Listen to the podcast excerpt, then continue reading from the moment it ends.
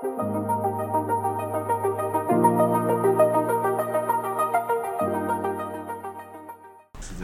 欢迎来到我们的阿普蛙的井边闲谈。那我是主持人大猫，我是卡梅，我是杜杜，我是建议。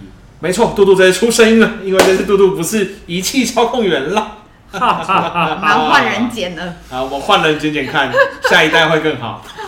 耶，把大家声音都剪掉。对，看我们讲的内容就知道，我们这一次的主题就是要来聊聊这次的选举结果啦。你看，我们都说换人做做看会更好了嘛。嗯，好啦，我觉得上次上一轮的选举结果一定是有人还蛮开心的，然后有人会有一点失落。我觉得反正选举就这样，不管结果是什么，我们都还是继续走下去。那这是民主的代价。不会每一次的结果都符合你真正希望它前进的方向。哦，我是有一个会想要问问大家的，嗯、就是反指标调查，啊、因为这次不是有选了四个项目吗？是，就是市县市长，然后议员、村里长跟那个公投嘛，等于是说四个当中你有几个就是没上没中，你成为了反指标。我们先来调查看看，就是有没有人是你投了四个全中的？没有，没有，没有，没有。三个的没有，也没有。两个的，我中两个。你中两个，我好像也是两个。哇哇，好多啊！原来你已经是我们之中是比较幸运的，我只中一个。我也只中一个，我只有一元有中有上。我也是中一元。对，然后其他我全部都是反指标。哦。我我说反指标意思是，甚至我选的几乎都是那个几乎快要最低的。以后候选人说：“拜托你不要投。”对对，成为反指标。啊，那那个以后买票是这样，我给你五千块，拜托你不要。拜托不要。你是反指标？请问，请问这样子你可以告我买票吗？哎、欸，那你们就是有有上不上的这种感觉如何？我觉得这一次这一届对我来讲是真的比较无感。像第一次柯文哲出来选那一次，我我就会很特地的想要去投那一次的票，因为那次我觉得它代表的意义很不同。可是像到这一次，我就已经有一种啊。到底要不要投？好像没有去投票，也没什么差的感觉。可是最后还是就骑车骑一个小时骑到北投去投票。嗯嗯，我觉得对我来讲是最后这个义务，不管怎么样，那个选择还是要我自己去选出来。所以我还是就是有点像督促自己，一定要去投下这一票。选谁选上，我觉得都没差。但我希望公投会过。嗯嗯，大概是这种感觉。公投，所以我们公投应该是共同反指标咯，一定是共同反指标。嗯啊、我真的对于结果很意外。哦，对啊，我我也其实我也蛮意外。应该说，我认为我本来就已经认为不会过，但我认为的不会过是门槛没过。但我后来有看到选举结果，好像是同意的同意率只有百分之五十七。我记得它的门槛高到一个令人发指。我记得是要超过那个。首先投票率投票率要超高，投票率好像七十五趴还八十。嗯。然后还要那个有投票里面同意的还要占超过那个不同意票多少忘记了，要过半吧，我记得总投票数过半是不是？就假如说有一百万人有八十万人投票，他过四十万。我们等等嘟嘟，我觉得他现在正在查。好，我们等等嘟嘟。好啦，总之就是后来其实看到两边差不多的时候，我觉得有有一点伤心的感觉吧。我觉得也有可能这次我记得那个。投票率也很低，是啊，好像说不到六成吧。哦，顺便跟你讲个故事，就是因为我住的地方有两个人，就是年纪比较轻的二十几岁，然后他们都没有回家去投票。嗯，然后我问他们啊，他们好像就觉得有一个人就觉得哦，他们原本的县市长做得很好，应该没差也会上。嗯，那我就问他说，那你不投公投？他跟我说啊，有公投哦。我觉得这次 就是大家很多人其实不知道公投。对。嗯确实，我最近就是上个月有带那种大学大专生的课程，然后也是跟议题讨论有关的。啊，我在课程的第二天，我也有去稍微调查一下，我觉得我也蛮压抑的。首先，他们也蛮高比例的人根本就不知道有这个就公投的这个选项。然后第二则是说，那他们已经在我现场讲的情况底下，我就问说，有投票权的人。其实他们自己就都是大概坐落在十八到二十二之间，这些学生哦，笃定说我会投，而且我支持的，就是大概在假设我们抓十个人好，大概只有两个人是这样。然后我就很压抑，因为想说，如果是我们就是一些中老年人，就对这件事情反对或不在意就算，那是跟他们的权利确实相关的，他们为什么就是好像就没有什么在意，对吧？然后但是好像讨论不出什么结果来，就我再问他们，他们好像单纯就会觉得。感觉不出来这件事情有什么差，或者是有什么必要性，甚至有一个我最压抑的是，他自己就讲出说，就是这个年纪的人感觉还不够深思熟虑吧，当下也有点不知道该再说些什么的感觉，就是有点被冲击到，说原来他们自己是这样看待自己这个同辈分的人。但我自己回想，如果是十八岁，我自己的确对政治还蛮冷感的，我也会觉得我会懒得去投票。所以有没有这个投票权，我当时你去问当时，我应该觉得好像没什么差。嗯。可是有时候我是觉得他们理解事情的角度可能没有看到我们在意的其他角度。像我会觉得，就是如果从以投票效益来说的话，我其实没那么在意票。可是我在意的其实是一个权利跟义务的一致嘛。因为现在情况就是某些人在义务上要承担跟二十岁以上的人一模一样的义务，嗯，但他们并没有获得跟二十岁以上的人一模一样的权利。其实这样是很奇怪的一件事啊。嗯，甚至这应该是违反宪法的这种保障就人人平等的精神吧。嗯，我之前好像看一篇新闻，说说什么台少盟可能会提提出视线，是不是？哦，嗯，好像就你刚刚讲的这个环节，嗯，有我看到一个这段新闻，嗯，是不是应该问一下？因为对于这样的结果，其实他们等于是他们之前做了一些努力，可是其实没有达到想要的那个效果。那我记得上次是台中某人不是有跟我讲说，哦，我们就是。负责在做一些青少年会讨厌我们，然后老年人也会讨厌我们的工作。嗯，青少年为什么会讨厌？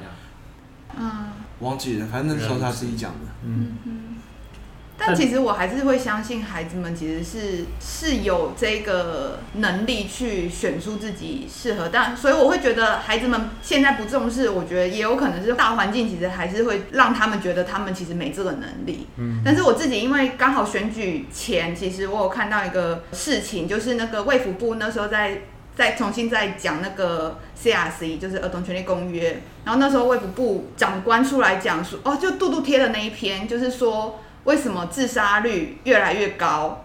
青少年自杀率越来越高，然后什么楼？他说因为现在的高楼太、哦、太多。哦，我贴的。对，我记得大家都有看到。然后后来，我觉得后来我感动的是，那时候就有儿少代表到现场，国际会议上面，他们要要去发声，然后本来还被一些政府官员阻止，可是后来他们还是去表达说他们的意见是什么。我觉得我那时候看到那个新闻的时候，其实我还是。蛮感动，就是因为毕竟我们培力了蛮多的儿少代表，其实确实看到孩子们经过培力后，他们其实是有能力做得比很多大人更好的，所以我会觉得，哎，对于这次的结果，我其实觉得蛮遗憾的吧，也蛮吃惊的，就是哎、欸，因为像我爸妈虽然在选择候选人上面，其实跟我是意见是不一样的，可是他们对于这件事情，他们其实是愿意信任孩子的。嗯嗯，就是光是那个有一些那些青少年会比较审慎的去思考，说自己到底有没有能力投票。我觉得有展现出这种态度，就已经比很多这种反省的 对拥有这种资格，但是却没有思考就投票的一些大人好太多了吧？对啊，嗯嗯。那我补充一下啊，这个宪法的复决案的门槛是要过选举人总额的半数，有效同意票过半就可以了。但因为这个有这个选举人的总数是一千九百二十三万人，所以其实有效同意票要达到九百六十一万多票才会算通过，所以这个九百多万其实算是很高的。以前好像也没有到这么多人出。因为我记得总统就算是总统大选，不是大概六百多票，六百多万票就可以当选之类的。我记得好像有新闻有比较，好像说就算是之前那个韩流很疯的时候，那次选总统都没这么多人出来啊，嗯、所以门槛是真的很高啊。嗯嗯，总投票人数的过半，就反正就是有一百个人有资格投票，你就至少要投五十一票，有五十一票是同意的，对不对？对。那这次的结果大概是多少人投票啊？这一次的话，有效同意票是大概五百六十五五万左右。你觉得我们还差了三百四百万啊？对，快四百万。嗯哼，好惨，好遥远啊！对，这四百万的距离大概要二十年吧。可是我有点好奇一件事，哎，就是。但因为我们现场人都是支持十八岁公民权，可能没有办法现场得到答案呢。我好奇的是说，如果有人反对十八岁的人拥有投票权，就是完全的公民权的话，那他们会认为说，包含刑事上的成年应该拉回二十岁吗？就是十九岁杀人的人应该仍然适用那个就是青少年事件处理法之类的。嗯嗯。你是说这些人怎么觉得吗？对啊，因为如果他们的论点就是说没有啊，你十八岁犯了刑法，你应该就跟成人一样要去判刑的话，那这就很吊诡啊。就是所以你认为说他应该在负责任的方面，刑事上应该要负完全的成年人责任，但是不给他就成年人的民事上的这些权利。对，不知道他们怎么想，是不知道啦。我觉得万一多半去问了，他们也答不出来吧。因为这一次听到他们就是网络上在流传的一些言论，他们只在意说这些孩子们到时候就可以出来成为被选举女人，然后他们会觉得八加九成为市长领导大家，那那那也是你们选出来的啊。啊，算了，没事。我觉得我又开始太气愤了，我的那个七宗罪又出来了。啊，上次七宗罪没有讲到这个，愤怒吗？对，上次的愤怒没有没有提到我我对整个社会的愤怒。嗯嗯，那个很大很强啊，反正就是，其实今天路路途上我们在聊为什么我们还愿意去做教育。有的人觉得教育没有办法改变什么，但我是觉得好像只剩下教育可以改变什么，才想要去来做这件事情。应该说，比起教育，我更在乎的是人类到底在进行思考啊。就是你们在想这件事情合不合逻辑，或者是它对未来有什么呃影响。所以你刚刚说，的确那些二十岁的青少年，他说或许我还没有资格的时候，我就觉得 OK，他至少第一步的思考，他有在想自己有没有资格，的确就已经比很多大人都强。因为很多人真的是他可能国中毕业之后，他就再也没思考过。我我不是在嫁娶这些人，我只是说他就是有忙碌的生活，要养家干嘛，日复一日要做这件事情，他要赚钱，还有真的有这样忙碌的事情。尤其是我的上一辈，其实常常跟我们讲他们那一辈过得怎么样。我知道你过得很苦，可是我不认为你苦过来之后，你就要去扼杀别人权利，因为你还在用这个过往这个已经过时的经验去强加在你的下一代身上。所以到后来赖群，我会看到那些内容在传递的时候，我就觉得啊。有一种无力、很无力的感觉，因为当你去跟他们讲道理的时候，他们最后就会拿出老一套、老一辈的儒家的概念，就是忠孝嘛。嗯嗯，对啊，反正讲不过你就是比孝，你就说，哎、欸，你怎么那么没大没小，怎么这样跟大人讲话？对，嗯。不过，对于这次的选举，我其实感触可能比过往更深吧。就是可能因为我这一次对于，因为可能因为这就是算是身边熟悉的。朋友有出来，有出来竞选，这某份也反映我们又到了某个年纪的段落了。已经对已经到了朋友会出来参选这个年纪了。我，我身边蛮多的朋友就是参选议员啊，或者是参选里长的啊，都有。加上因为他们之前做过呃现任议员，所以就透过他们其实更了解现在的一些选举文化或实际现场的一些状况，所以就会更关注。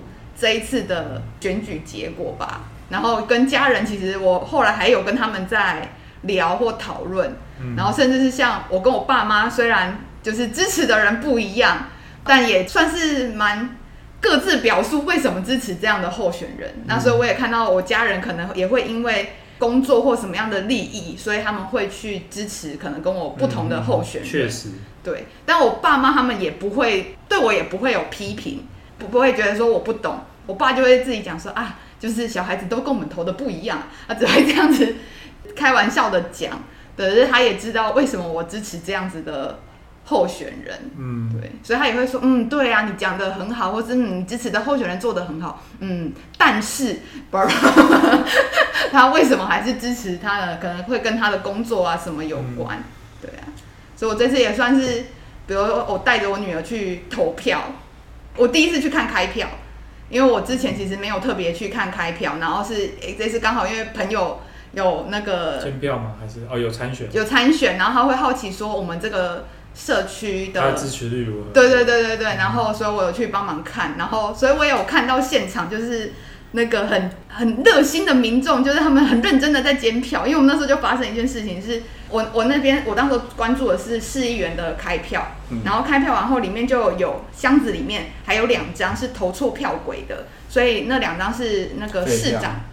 那他们是有说这是可以算那个，对，他们对他们说是可以算的，所以他就把它拿起来给我们看，说剩下这两张对颜色，他只是投错票轨，然后给我们看说箱底没有其他票了，确定给我们民众看。以后，他就把这两张要拿去市长的箱子里头，然后他就很直接把它丢下去，但是在看市长那边，因为那边也在唱票，然后他们就很就是很激动，就说。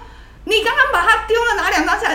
丢了几张下去？你把它拿出来，什么什么之类，就是然后我就发现说，确实选务员人员没有那么的谨慎去，他应该其实应该要再给那边看一下，可是他就很直接的想说，哎，这给这边民众看过，他就把它丢下去。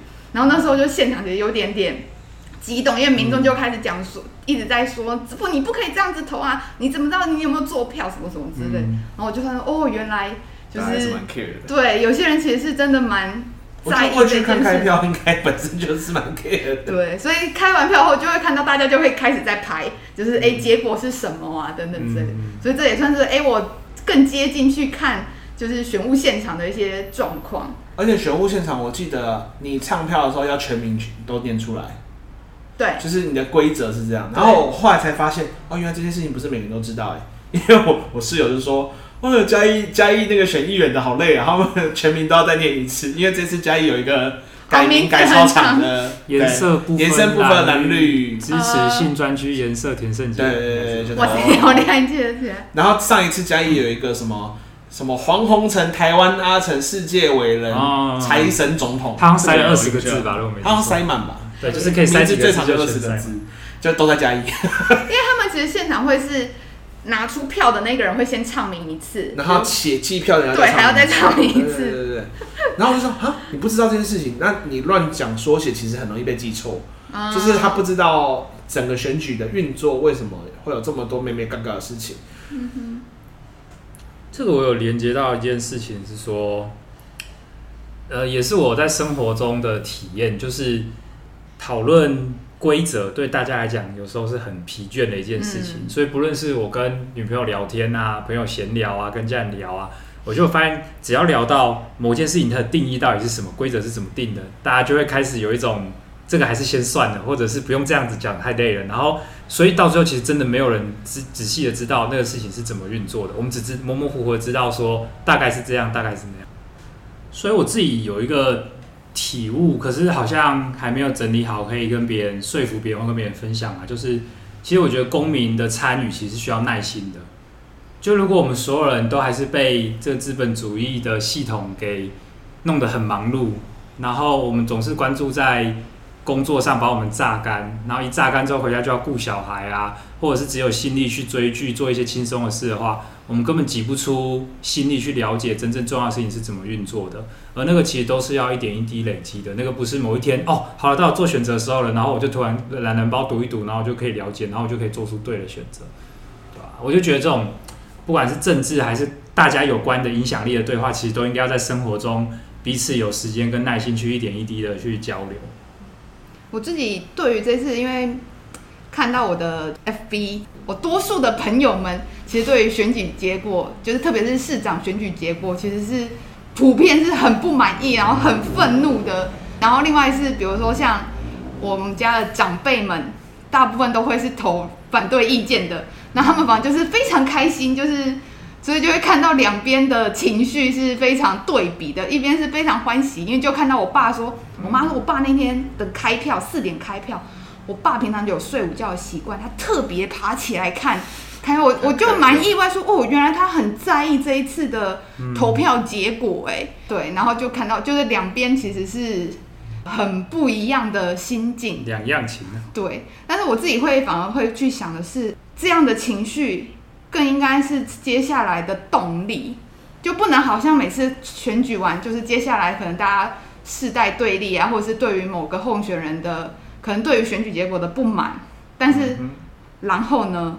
我就会觉得其实是很可惜，而且也是一个我觉得不好的状态吧。嗯、就是大家好像参政这件事情，就只有投票的那一天，嗯、然后接下来就是，而且还是懒人包告诉你要投谁。对，对，就你支持谁，你投谁，就那种，所以才会跟你们聊起说，哎，我会想要做一个企划，是那接下来那个我们如果要监督明代、监督市政，那我们到底要怎么做？然后我自己会发现说，其实我自己也不了解。尽管我们已经在做公民教育，其实我觉得对于这边更深化的要去想的时候，这个系统其实是我们不了解的。嗯，就是对。然后我会想要这样做，其实也就是因为我去参加我朋友的那，他们后来用他们不做造势活动，他们做了那工作坊，然后去讲说，应该说市议员的责任义务到底是什么。然后我透过那样子的。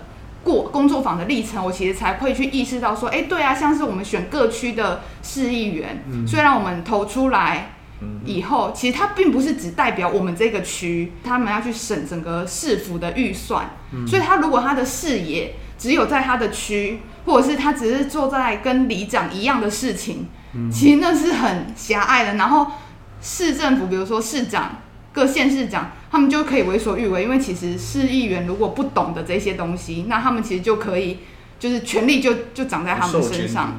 对，然后另外他们自己内部，当时我朋友他们也在讲，他们说，如果我们接下来不去监督这些市议员，那他也会贬值。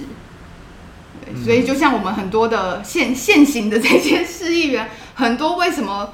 就是很多的勾结啊，或是利益输送，其实就会是因为我们人民其实没有去监督他们，所以我就会觉得说，哎、欸，会想要做一个企划是，哎、欸，那对于一般民众，老实说，其实真的大家没有太多的时间去监督这些民代，那有没有其他什么样的方式我们可以去做？我觉得像台北市，其实是因为比如像瓜吉啊，他们就是或者媒体的关注，所以其实他们在问政这件事情，其实是。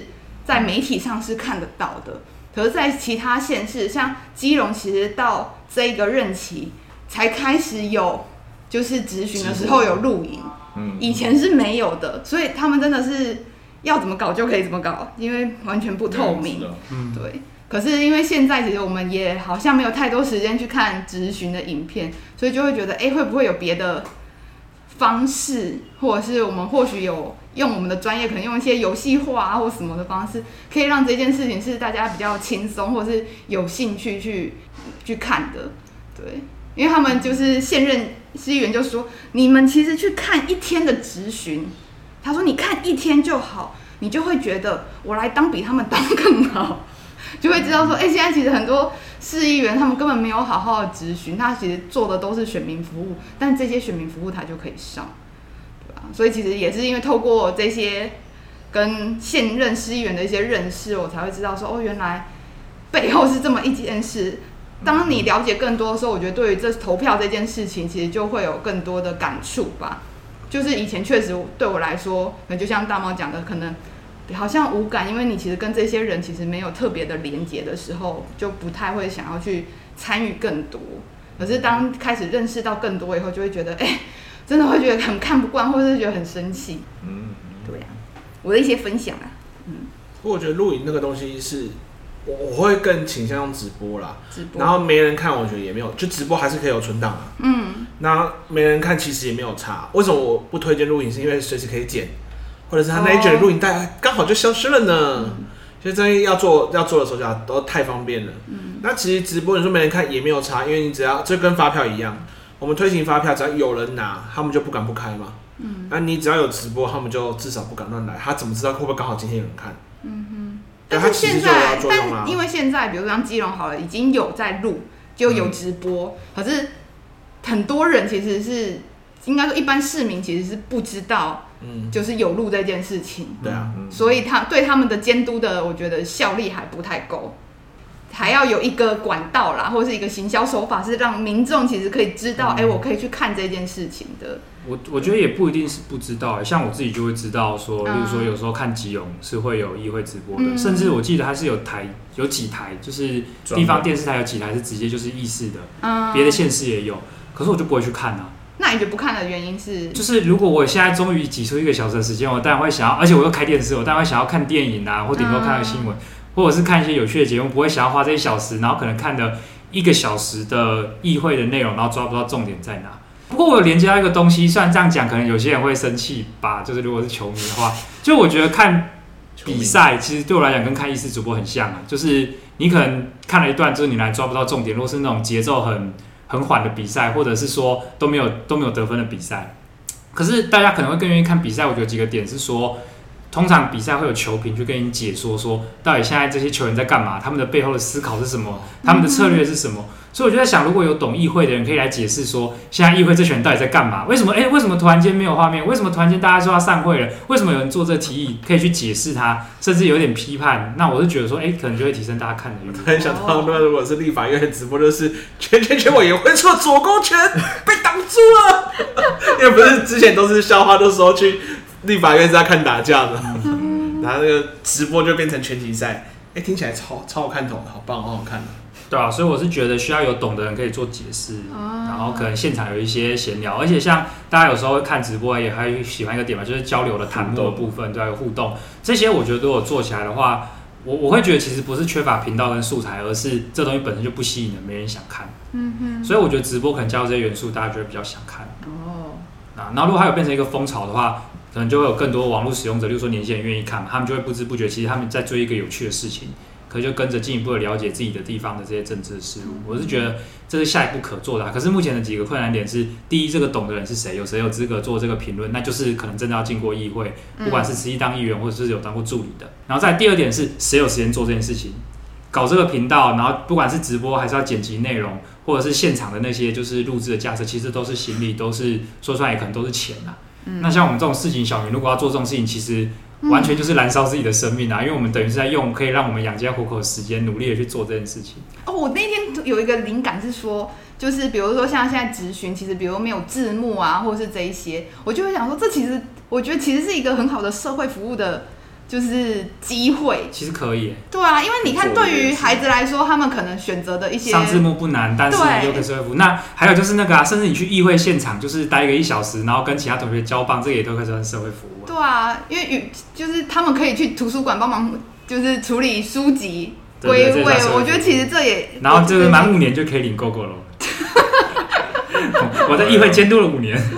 对啊，我觉得这其实也是一个社会参与的经验。其实他如果以一种比较像黑客松的那种，就是一个专案或一个题目，我们如何解决，然后召召集众人自己去发想、去改变的话，我觉得他也可能有一些可以玩的空间，可能会蛮有趣的。嗯、我觉得这也是为什么我会觉得，就是凯明你那时候讲到说，可能我们阿普啊自己试着发展一个专案，我其实会比较倾向的是，我们可能做我们擅长的部分，但是跟一个地方上集结众人之一，大家一起玩一个有趣的东西，嗯、然后是从公民发起的，不是拿到政府补助，也不是。就是有直接的财团的协助，而是我们自己一般素人公民可以做到什么程度，就试着先做到底看看。嗯哼。选举还有什么想聊的？我现在就讲到选举，现在在看很多人就懒得投票或不想投票的时候，第一个是忏悔过去的自己啊，第二个就是我我应该跟你们讲过马来西亚的他们的现在投票是什么样吗？好像没有，没有吗？就是我之前在嘉义，我们有那个马来西亚侨生嘛，我就问他说，哎、欸。你你最后会是想会想过来台湾吗？就是移民或什么的？嗯、就他跟我说超想，死都想。就是我发现我异常的积极的时候，我后来问他马来西亚怎么了？他跟我说哦，马来西亚投票就是这么酷，就是他们是真的投开票所，嗯，然后大家去投票，投完票之后灯一灭一暗，呃一灭一亮，旁边多两两箱票。哈？就是他们好像听说作假很。然后你会觉得这个是连续剧情节才会出现的东西，他们太夸饰，我就觉得他们在开玩笑，对不对？我后来再问了两个马来西亚人，帮他问主主牌，嗯，他说他他讲的一点都没有夸大，就是全部都是真的。所以后来他们在这有选输了，所以他们过了四年之后，下一次选举，他们是一人开一台车，开大灯，之间就照着里面，就是不让他按。嗯哼，他们是围着所有的汽车，然后把所有把大灯开远灯，就照着开票所。对，然后他就说：“哦，好，原来就是这件事情还是正在发生。”然后他们那一次就成功有轮替，嗯，但是上去的人没有做好，就是上去的人又没有做好，所以又被翻回来。嗯，反正，嗯、呃，听起来是有一个很腐败而且庞大的公务体系。对，那我就觉得说，其实到现在就是觉得，我们虽然有政党轮替，但是讲实在，政党轮替之后带给你的。可能没有你当初想象中，我觉得可能没有我当初想象中的好，或有点类似他们上去之后有点忘记这些东西是怎么来的。嗯哼，对，所以我换了位置，换了脑袋。对，所以到这一次就是他们全部输，就是这些都反映出来了嘛，你们就是输了嘛。那输了之后，我就觉得嗯，好，甚至为什么我会想要去投第三个档的原因，都是我会希望更多的东西起来制衡，不希望我还是不希望只有颜色只有两种。其实这一次在看选举结果，其实反而第三势力就是，呃，选上的议员啊，那些其实都是比以往的比例都更低了。嗯，所以其实这也是一个，就是你说的第三势力其实越来越缩小了。然后被挤压。对啊。可是我我觉得，如果我们都认为有可能有这个途径是换了位置换了脑袋，或是那个比喻嘛。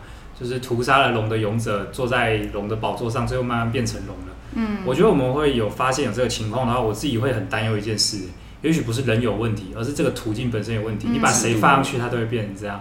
那如果是这样的话，我就觉得说，搞不好我们这种就是从欧美学来的政党政治，已经不是我们人类追求民主的最佳解，只是我们还没有找到新的解方。嗯，那你要找到新的解方，你一定得试着有一点空间是破坏现有的这种模式嘛。像我就想啊，就是我们一定只有政党政治才有办法实现民主嘛？还是我们有没有别种可能性？然后这种可能性在台湾是透过。法律或制度的允许，可以挤出一个空间，可以小规模的实验，然后慢慢扩大。可是其实这种东西没有人们愿意尝试跟投入，甚至讨论，其实都很难。我其实对于这次选举，因为大家就会说，哎、欸，绿这次输很多，就是就是蓝绿这一对对对。可是我都会觉得这个好像不应该是一个民主制度的一个结果，或是大家议论的事情。因为大家其实应该要看的是，到底这些上来的。新选上的这些候选人，他们到底做得如何？他们是不是真的能够执行他们该执行的任务？嗯哼，对啊。就像你说，就是有些人就是投票只是为了让绿地变蓝天而已，但之后蓝天做得怎么样，他们不管。反正哎，我们好像打赢选战了，这样就 OK 了。因为我觉得有些人 其实像中间选民好了，他们其实并不是真的呃看这些候选人，他们有时候的心态只是说啊。比如说绿色坐久了，那就换一下蓝色好了，不然避免他们一直坐在那个位置上面，他们就胡搞瞎搞。然后他们只是就是抱持着一个啊，反正换人做做看的心态。可是就是我就觉得这样的选举听起来很有控制感，很像是做了一个桌游，其实玩家都是丢骰子决定，他们觉得哦，我可以丢到骰子哦，所以我有在控制这个游戏，我在玩。但其实说，我觉得那其实你看一坐下又是四年，所以我觉得确实，我觉得好像还要改变一些。制度或什么的吧，比如说像之前我看那个就是公视那个实验室在讲那个，比如说公费选举啊，然后或者是像日本他们的宣传其实是比如说有限定空限定空间，那他们就会避免说像现在很多人基本上他的选举策略基本上就是大撒币嘛，也是到处挂对布条旗帜，然后去。所以很多选民其实是他们是问他说：“哎，你为什么要选他？哦，我常看到他，或是什么的。”其实应该是要给候选人有公共的可以发言的空间，而且可能相对是对等的。对啊。可是这个真的，你让传统政党选上，他们都不会做这件事情，因为他们没有好处。他们要的就是我们传统政党有资源，我们就把持这个资源，不要给其他人。对啊。所以我就觉得，啊，这件事情其实我觉得蛮值得要去改善的。可是确实，现在如果一直掌权在这些人手上，因为他们就是既得利益者啊，他们就不太。我，我有想到一点是，我觉得民众是需要示范跟引导的，所以在现有的体系之外，成功的在某个小地方，例如说一个社区，嗯、成功的把某些做法做出来，然后可以示范，我是觉得是蛮有蛮有一个影响力的。嗯、可是在，在在没有以前的话，它其实有点像是一种理论，一种空谈。我们在假设这么做可能会更好。也许跳脱政党会更好，也许有这种发言空间会更好。可是其实一般对于政治事务没有理解或者是没有兴趣的人，他们很难想象。嗯，好啦，那这这一集其实就是我们关于这最近选举的杂谈，聊聊了选后的想法，对，还有心情。嗯啊，沉重啊。嗯嗯，我是还好了，没有很沉重。不过我就是选完当天，我其实一直有一种焦虑跟不爽的感觉。为什么？那可能是一种作为反指标的不爽，就是比如说，我真的这么异类吗？这么没眼光，这么是个少数吗的那种心情。你好像每次都当反指标，很容易当反指标。但里面有看一个分析，他说这次会这样输，是因为就是基本上赢的那个政党都是基本盘出来啊，好吧？那你可能两边都输到一个就是。那杜杜，你这次的心情如何？你这次关于对于投票，因为刚好没有听你讲，觉得好像其实没有很意外啊。哎、欸，你你们是中三个？我我跟杜杜是两个，呃，两个，嗯、对啊，两个只有一个，嗯、就里长跟市议员有中，嗯，对，哎、欸，公投没？公投你是投？公投我们不是全部拒绝吗？我们全部拒绝啊？难道我们有人投里长？里长跟对呃，你是说里长跟市议员有中？对，有中，另外两个没有，嗯，就好像没有特别意外吧，嗯哼，对。不过我觉得佛法有安慰到我，就是 在这件事情上，我就感觉到我这种愤怒是一种。自以为或妄想，就是我有影响力，然后我对我是我我做的努力应该得到回报等等的，对吧？好可是其实以这个佛法的角度来看，这件事情有自己他自己的因果跟就是因缘。其实我其实只要想，我认为对的事情是什么，然后我要怎么样就是当一个我自己认可的人就可以。好了，以上是我们那个快要出家的伙伴建议的分享。好，那我们这集就到此结束了。我是大猫，大家拜拜。为什么这么着着急的收尾？我觉得他快出家了，不要再让他讲下去，好烦哦。我觉得未来有一集可以让他就是用聊聊佛法是是，聊聊佛法他的一些醒悟。我们最近法喜充满的吴建一。嗯